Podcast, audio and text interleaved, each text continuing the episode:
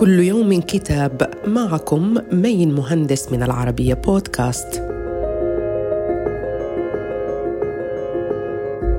نتناول اليوم كتاب هرطاقات للمفكر والمترجم السوري الراحل جورج طرابيشي. جمع الكتاب عددا من المقالات والدراسات أسماها الكاتب حصاد العمر ليستعرض من خلالها الجذور العميقة لتعثر الديمقراطية في العالم العربي ويعيد الاعتبار للطبقة البرجوازية ويعدها حاضنة الأفكار المستنيرة. كما ينتقد النظرة الخلاصية للديمقراطية أي التي تعتبر الديمقراطية هي الخلاص. ويلخص طرابيشي المعوقات التي تمنع من انبثاق زهرة الديمقراطية في التربة العربية فالحديث عن الديمقراطية كحل سحري غير صحيح ولا تدعمه التجربة التاريخية القريبة والبعيدة. ويستتبع طرابيشي جذور النهج العلماني ويشرح معنى العلمانية الدينية والطبقية والعلمية.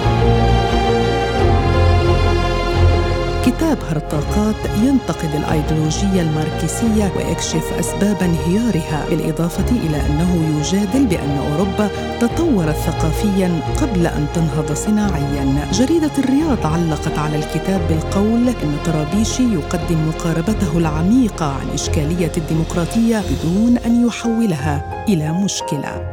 كتاب هرطاقات صدر عن دار الساقي للنشر. وإلى اللقاء مع كتاب جديد.